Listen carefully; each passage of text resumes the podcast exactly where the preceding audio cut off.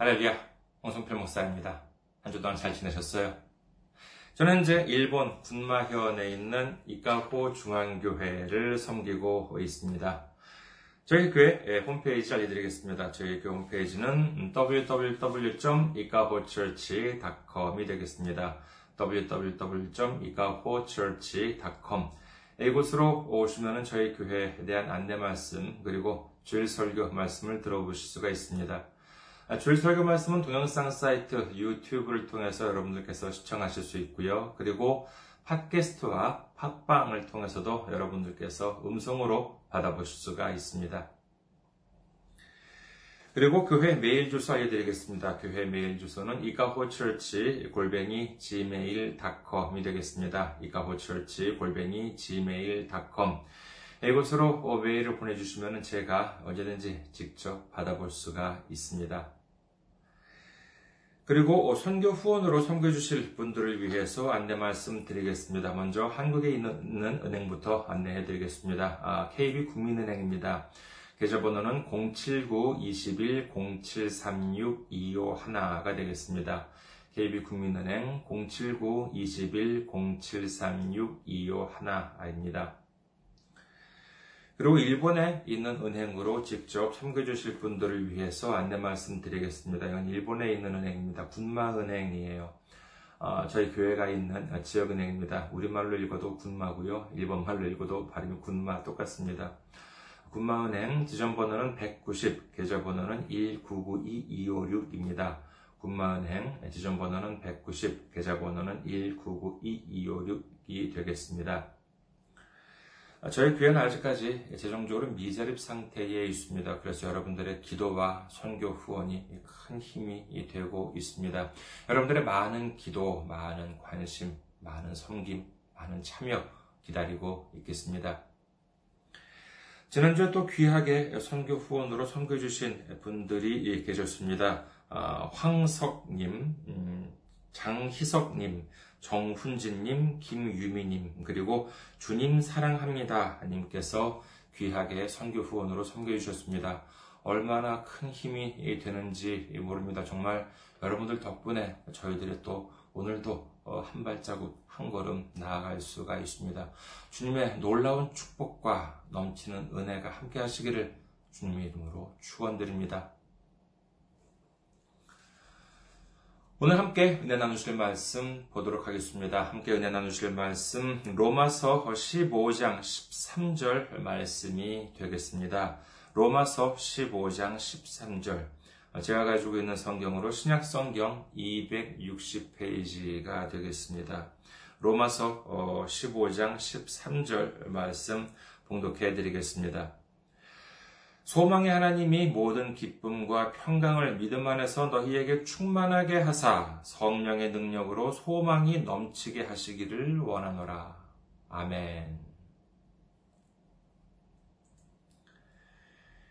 할렐루야. 주님을 사랑하시면 아멘 하시기 바랍니다. 아멘. 오늘 좀 여러분과 함께 새 과부 이야기라는 제목으로 은혜를 나누고자 합니다. 현대 사회에서는요, 여성의 권리도 과거와 비교해 본다면 아직도 뭐 여전히 좀 부족한 부분도 적지 않겠습니다만 그래도 상당 부분 개선되어 가고 있다고 하겠습니다. 이 여성의 권리가 그나마 개선되기 시작한 것은 역사적으로 본다면 사실 얼마 되지 않았습니다. 예컨대 참정권, 그러니까 여성이 이렇게 선거 투표를 할 수 있는 권리라고 하는 것은 지금으로 본다면 뭐 너무나도 당연한 권리라고 할 수 있겠습니다만은 사실 이 여성의 참정권, 그 투표를 할 수 있는 권리가 세계적으로 인정되기 시작한 것은 대략 한 1900년도 들어서라고 할 수 있겠습니다. 그러니까 아직 한 100년 정도밖에 안 된 제도인 것이지요. 그러니 지금부터 뭐 2000년 전이었다고 하면 뭐 오죽했겠습니까? 여성의 권리라고 하는 것은 뭐 상당 부분 제한되어 있었다고 할 수 있겠습니다. 그래도 뭐 아직 뭐 혼인을 하지 않았거나 아니면 뭐 혼인을 한 여성들은 그래도 그나마 괜찮았습니다. 결혼을 하지 않은 여성은 뭐 남성들의 관심을 받으면서 존중될 수도 있었고, 결혼을 한다면은요, 이제 그 남편을 힘입어서 사회적으로도 어느 정도 위치를 차지할 수 있었을 것입니다. 그러나 문제는 과부, 즉 혼인을 하였으나, 하였으나 젊은 나이에 남편이 먼저 세상을 떠났을 경우에는 이 문제가 심각합니다. 그와 같은 경우에는 10중 8구 나이가 아직 어린 아이가 있기 마련이지요. 아들이 장성을 해서 어느 정도 사회적 위치가 있다면 또 아들로 인해서 좀 이렇게 어느 정도 위치가 보장될 수 있지만은 아직 자식들도 어리고 그리고 남편도 없고라고 하면은 정말 막막했을 것입니다. 남편이 있어야 어, 직업을 통해서 수익을 얻어서 양육을 할 수 있을 텐데 여성의 몸으로서 당시에는 할 수 있는 일들은 극히 드물었습니다. 그러니 뭐 집안 상황이 뭐 넉넉할 수가 없었지요. 오늘은 성경에 나오는 세 명의 과부에 대해서 알아보려고 합니다만은 여기서는 뭐 남성이다. 여기서 뭐 과부는 당연히 뭐 여성이겠습니다만 여기서는 특별히 뭐 남성이다, 여성이다라고 하는 문제가 아니라 사회적인 약자라고 하는 입장에서 볼 필요가 있습니다.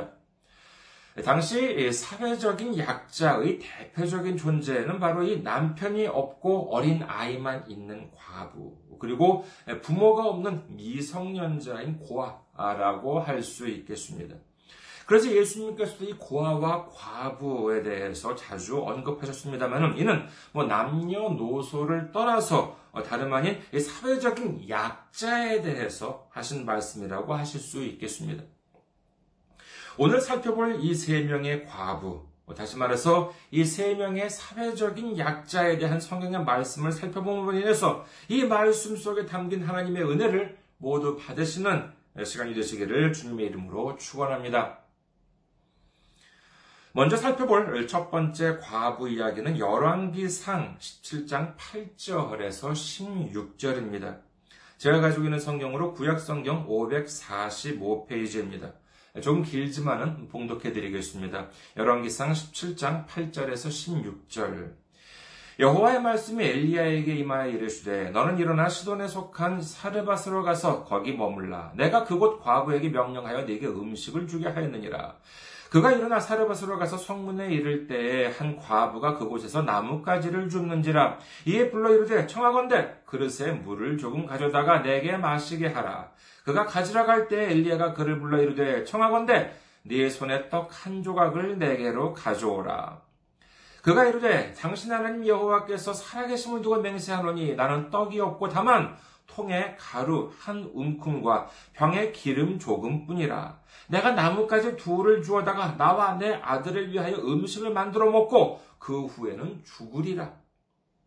엘리야가 그에게 이르되 두려워하지 말고 가서 네 말대로 하려니와 먼저 그것으로 나를 위하여 작은 떡 한 개를 만들어 내게로 가져오고 그 후에 너와 네 아들을 위하여 만들라.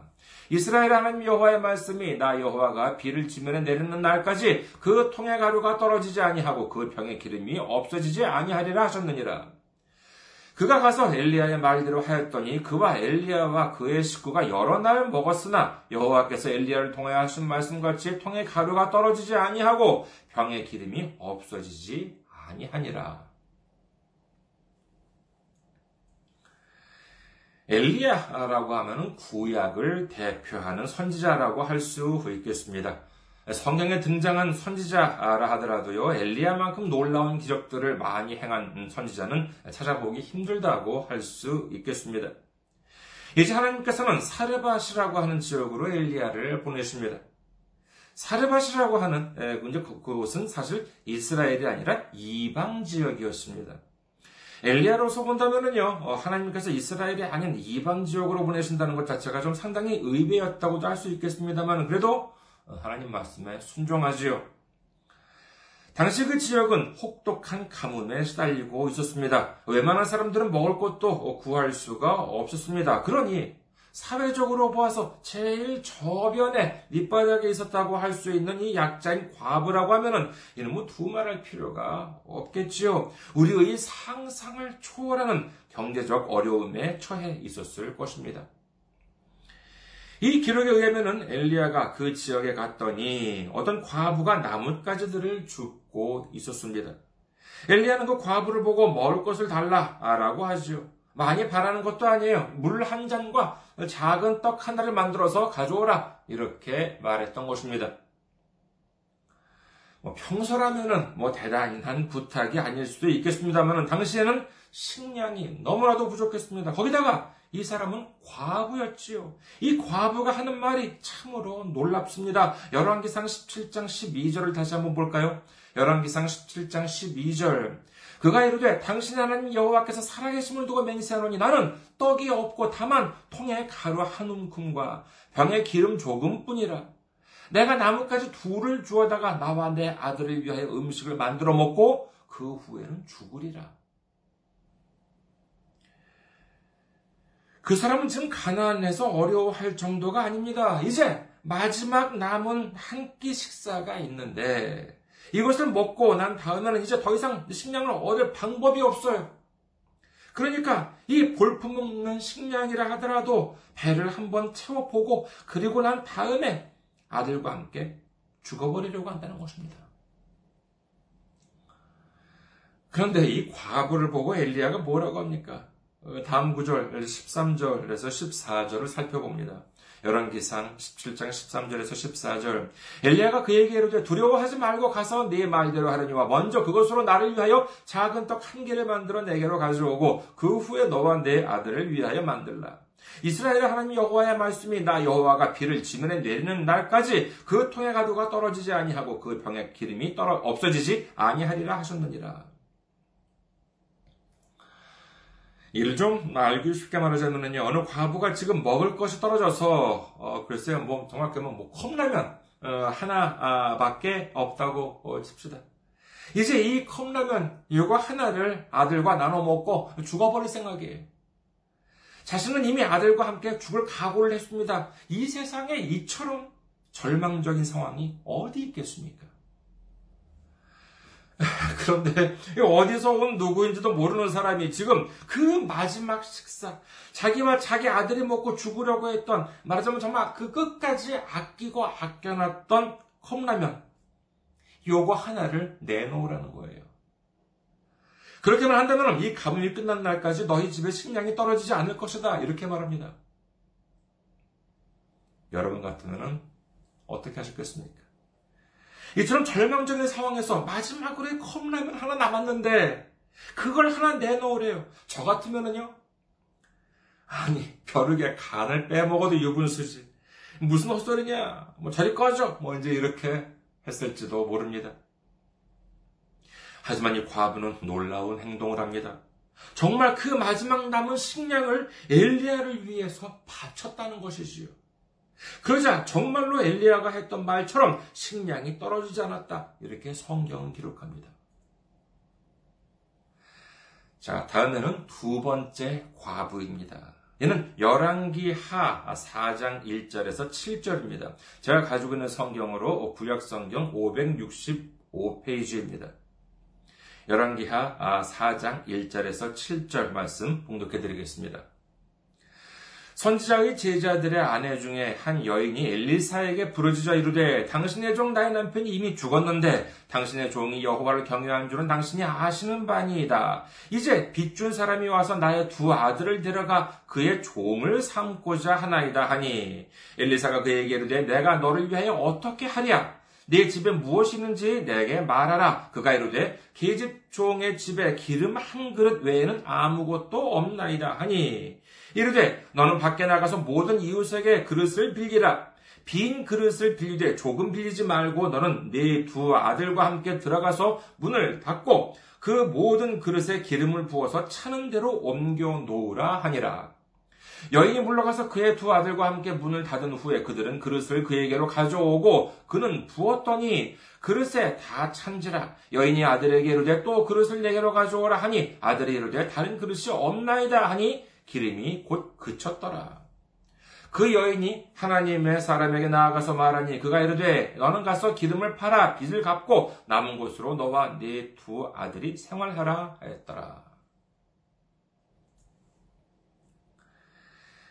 주제하시는 바와 같이 엘리사는 엘리야의 제자입니다. 이름이 비슷하긴 하지만은요, 뭐 친족 관계는 아니라고 보고 있습니다. 그런데 이 엘리야와 엘리사와의 두 관계는요, 상당히 좀 특이한 점이 있는데, 그것은 바로 선지자의 제자가 곧 또 선지자라고 하는 점입니다. 엘리야는 엘리사를 제자로 삼습니다만은 이 엘리야는 얼마나 아, 대단한 선지자였냐라고 하면은요 아무리 뭐 뛰어난 그 외의 선지자나 왕이라 한다 하더라도 이 땅에서 한번 죽고 난 다음에 이제 천국으로 가게 됩니다만은 구약에 보면은요 어, 에녹과 이 엘리야만이 죽지 않고 그대로 하늘로 올라갔다 이렇게 성경은 기록하고 있습니다. 그리고 엘리야가 하늘로 올라간 다음에는 이 엘리사가 역시 놀라운 기적들을 많이 행하게 되었습니다. 그 기적 중 하나가 바로 이 오늘 본문 말씀이지요. 오늘 이 두 번째 등장 인물인 과부가 엘리사에게 호소를 합니다. 뭐 남편이 있었다가 죽었다고 하는데 그러면 당연히 뭐 가정 형편은 어려워집니다. 글쎄요, 남편이 죽기 전에 빚을 졌는지, 아니면 뭐 죽고 난 다음에 빚을 졌는지는 모르겠습니다만, 아무튼 빚을 지게 되었습니다. 예, 근데 이를 갚으라고 사람들이 막 왔다는 것이지요.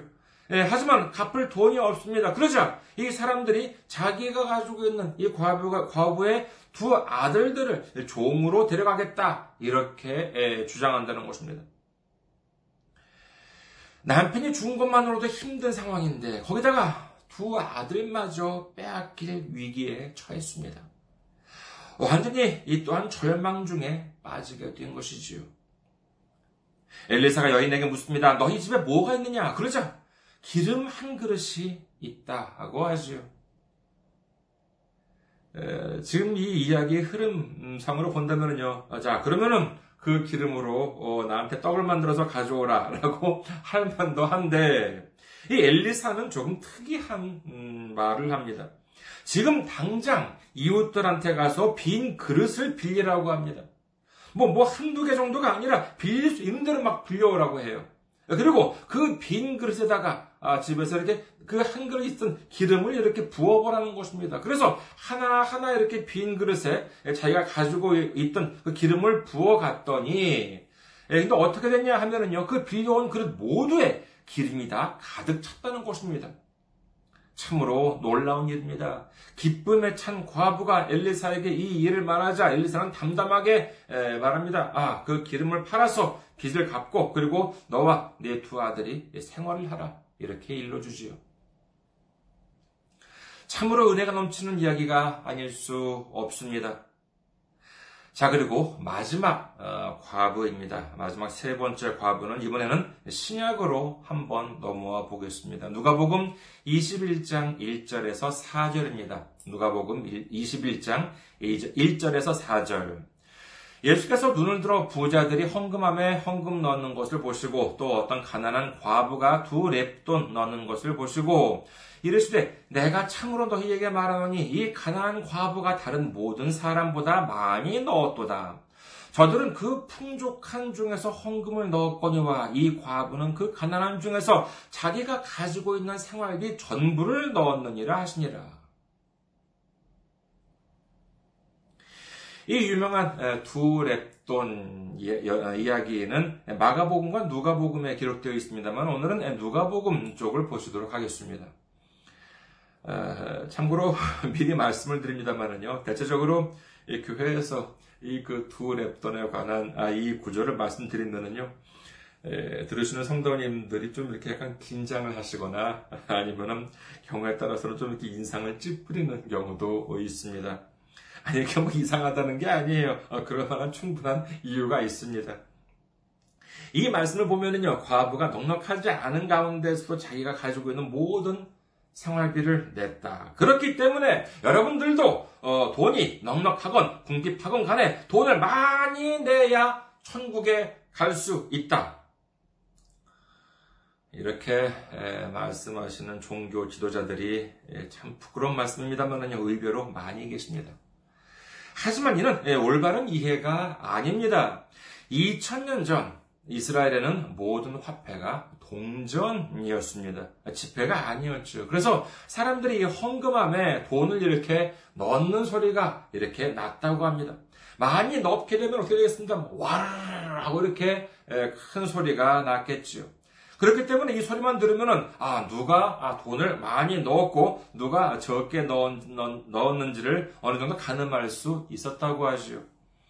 이렇게 되니까 그중 어떤 사람들은요, 어, 그러니까 화폐 동전을 일부러 적은 액, 작은 액수로 바꾸어서 다시 말해서 같은 액수라도 동전 개수를 좀 늘려서 이렇게 붓는 사람들도 꽤 많았다고 합니다. 2000년 전 교회에서는 부자들이 헌금을 할 때 뭐 막 요란한 소리가 납니다. 그러면 주변에서는 와 누가 이렇게 헌금을 많이 해? 하고 이렇게 돌아보는 사람들도 있었겠죠. 네, 그런 상황에서 어쩌면 헌금을 적게 하는 사람들은 오히려 눈치가 보였을지도 모릅니다.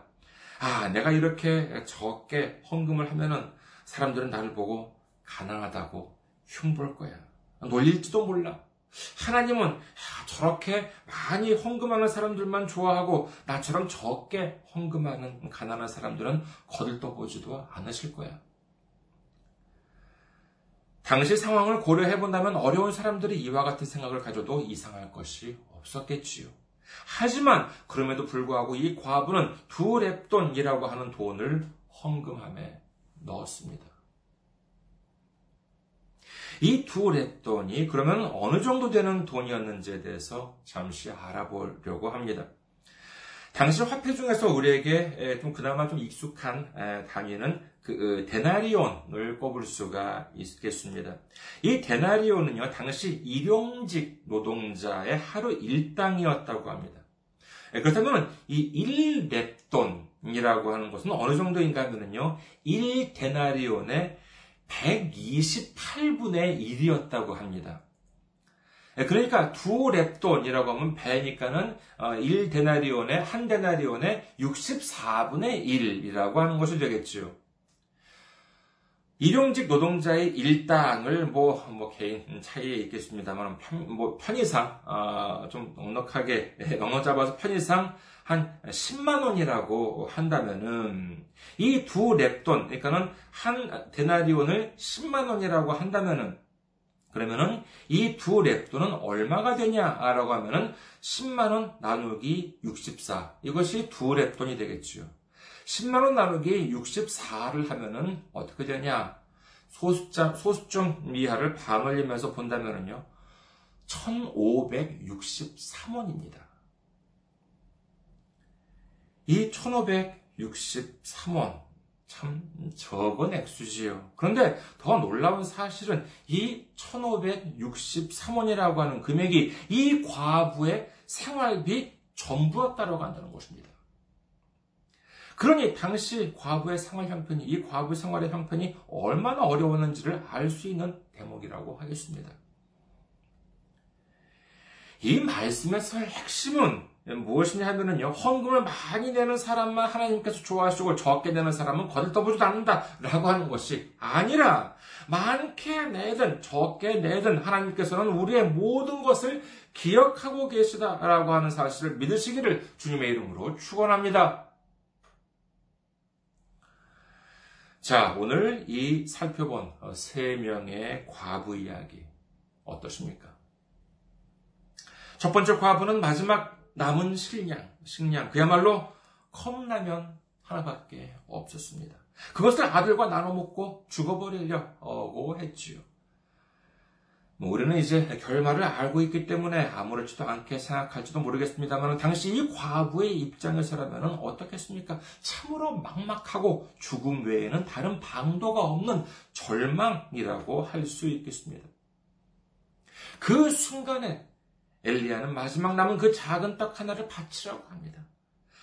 그것은 그 보잘 것 없는 세상적인 떡에 소망을 두는 것이 아니라 하나님께 소망을 두라고 하는 말씀이었던 것입니다. 우리는 분명히 기억해야 합니다. 마태복음 6장 24절. 한 사람이 두 주인을 섬기지 못할 것이니 혹 이를 미워하고 저를 사랑하거나 혹 이를 중히 여기고 저를 경히 여김이라. 너희가 하나님과 재물을 겸하여 섬기지 못하느니라. 여기서의 재물이라고 하는 것은 단순히 돈만을 의미하는 것이 아니라 세속적인 방법, 인간적인 방법, 말하자면 육적인 방법이라고 이해해야 하겠습니다. 하나님의 방법과 육적인 방법은 동시에 가질 수가 없다는 것입니다. 로마서 6장 5절에서 6절 육신을 따르는 자는 육신의 일을 영을 따르는 자는 영의 일을 생각하나니 육신의 생각은 사망이요 영의 생각은 생명과 평안이니라. 첫 번째 과부는 선택을 해야 했습니다. 육적인 생각, 작은 떡 하나를 움켜쥐고 그것을 먹고 아들과 죽을 것인지, 아니면은 그 육적인 생각을 버리고 영의 생각, 하나님께서 주시는 소망을 잡을 것인지를 선택해야 했습니다. 이 선택 앞에서 첫 번째 과부는 담대하게 하나님께 소망을 두는 것을 선택했습니다. 그 결과 어떻게 되었습니까? 하나님께서 채워주시는 소망으로 본인과 아들, 그 가정에 기쁨과 평안이 임하게 된 줄 믿으시기를 주님의 이름으로 축원합니다. 두 번째 과부는 남편도 잃고 이제 두 아들마저도 종으로 빼앗길 위기에 처했습니다. 돈도 떨어졌을 뿐만 아니라 이제 온 가정이 풍비박산 날 위기에 처했습니다. 그러자 엘리사는 의외의 명을 내립니다. 이웃집에서 빈 그릇들을 빌려오라고 시켰습니다. 여러분, 이게 그리 쉬울 것 같으십니까? 당신은 지금보다도 서로의 사정을 모두 다 알고 있었습니다. 요즘도 뭐 도시는 좀 그렇겠습니다만은 지방이나 시골에서 이렇게 오래 살게 되면은 서로의 형편들은 다 그 집에서 뭐 숟가락 몇 개 있는지까지도 다 알게 된다고 하지요. 아마도 분명히 과부가 사는 동네에서 이 과부의 형편, 대단히 가난하다는 사실을 주변 사람들이라면 다 알고 있었을 것입니다. 거기다가 매일같이 빚쟁이들이 찾아와서 돈을 갚으라고 막 윽박 지릅니다. 이제 끝내는 두 아들을 노예를 끌고 가겠다고 난리를 쳐요. 그런 상황에서 지금 이웃들한테 가가지고 기름을 담을 만한 빈 그릇을 빌려오라고 합니다. 그런 상황에서 이웃들한테 그릇을 빌리러 가면은 이웃들이 뭐라고 했겠습니까? 아이고, 이제 이 그릇 빌려다가 이것도 팔아먹으려고? 아니면은, 아이고, 뭐 담을 그릇도, 담을 기름도, 식량도 없으면서 그릇만 빌려다가 뭐 하려고 그래? 이렇게 놀리지 않았겠습니까? 아마도 이 과부의 자존심은 대단히 상했을 것입니다. 당시 기름이라고 한다면요, 대단히 가치가 있는 물건이었습니다. 그런데 이 과부 집에는 빈 그릇도 없는 형편이었죠. 이제 나머지 한 그릇, 거기에 이제 기름이 하나 있는데 그 외에는 그릇이 없어요. 이제 빈 그릇을 빌려와야 합니다. 그런데 엘리사가 하는 말이 독특하지요. 그 빌려온 빈 그릇에 네가 가지고 있는 기름을 부으면은 모든 그릇에 기름이 가득 찬다고 합니다. 참 믿기 어려운 말씀이죠. 그렇다면은 이 과부는 어떻게 했을까요? 그래, 뭐, 하나님의 사람, 선지자가 하라고 했으니까 안 할 수는 없겠지요. 이제 이 과부는 이웃한테서 크고 작은 그릇들을 빌려왔을 것입니다. 그런데 이 말씀에서 흥미로운 것은 뭐냐면요. 이 과부가 그릇을 얼마나 빌려왔는지에 대한 기록이 없다는 점입니다. 집안 가득 찰 정도로 빌려왔는지 아니면은 뭐 두세 개만 빌려왔는지 우리는 알 수 없습니다. 다만 분명한 점은 빌려온 그릇에 기름을 다 붓고 나니까 더 이상 기름이 나오지 않았다고 합니다. 여기서 우리는 알 수 있는 것이 있습니다. 이 과부가 빈 그릇을 빌려왔다면 뭐 그것은 믿음이 있는 것이요. 어, 그리고 엘리사가 그렇게 말했음에도 불구하고 가져오지 않았다면 믿음이 없었다는 뜻이 되겠지요.